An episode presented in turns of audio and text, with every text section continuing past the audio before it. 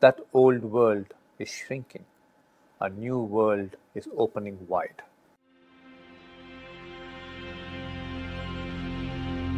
This is indeed a hard time for many young people, especially for those who must be graduating at this point in time and emerging into the market looking for jobs. But this need not sink your hopes for a greater future. I would tell every young person out there to realize that this crisis can be an incredible doorway to new opportunities and a new world. You need to shake off the old worldview and look at the world afresh. If you, however, look to the dying old world to build your future, you will move into desperation and helplessness. Because that old world is shrinking, a new world is opening wide. To enter this new world, you need to shift from an exploitative tendency towards nature to one of respect and symbiosis with nature. You have to build careers on paths that consider the well being of nature. You need to shift your career frameworks from the old world that was stuck extensively to the brick and mortar structures to the new world that will increasingly orient to online world to the virtual world and the internet world. You need to shift from following the old ways of conformity shown by your parents and society to the new ways that shine with creative potential. For all this, you must refuse to use your career as a means of survival and money making alone. You must see your career as an avenue to express your passion, as a way to contribute to the well being of the world around you. If these shifts can happen in your outlook and in your consciousness, you will be pioneers of the new world. You will emerge as new world leaders.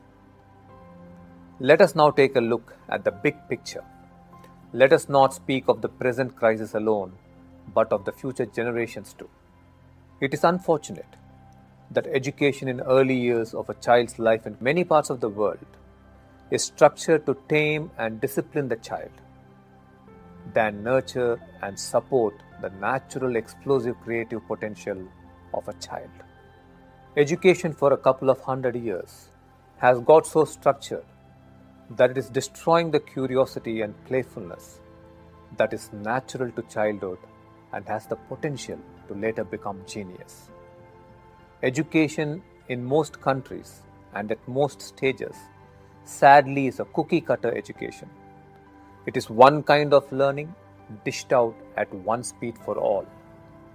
But does not every student have their own rhythms of learning? Their own unique creative potential that would flower at different stages of their life? Consequently, does not every student need support that is uniquely designed for their pace? Hopefully, in the emerging new world, education too will go through this much needed revolution and will focus not merely on equipping students to fit into jobs for survival, but will create fearless thinkers and passionate doers.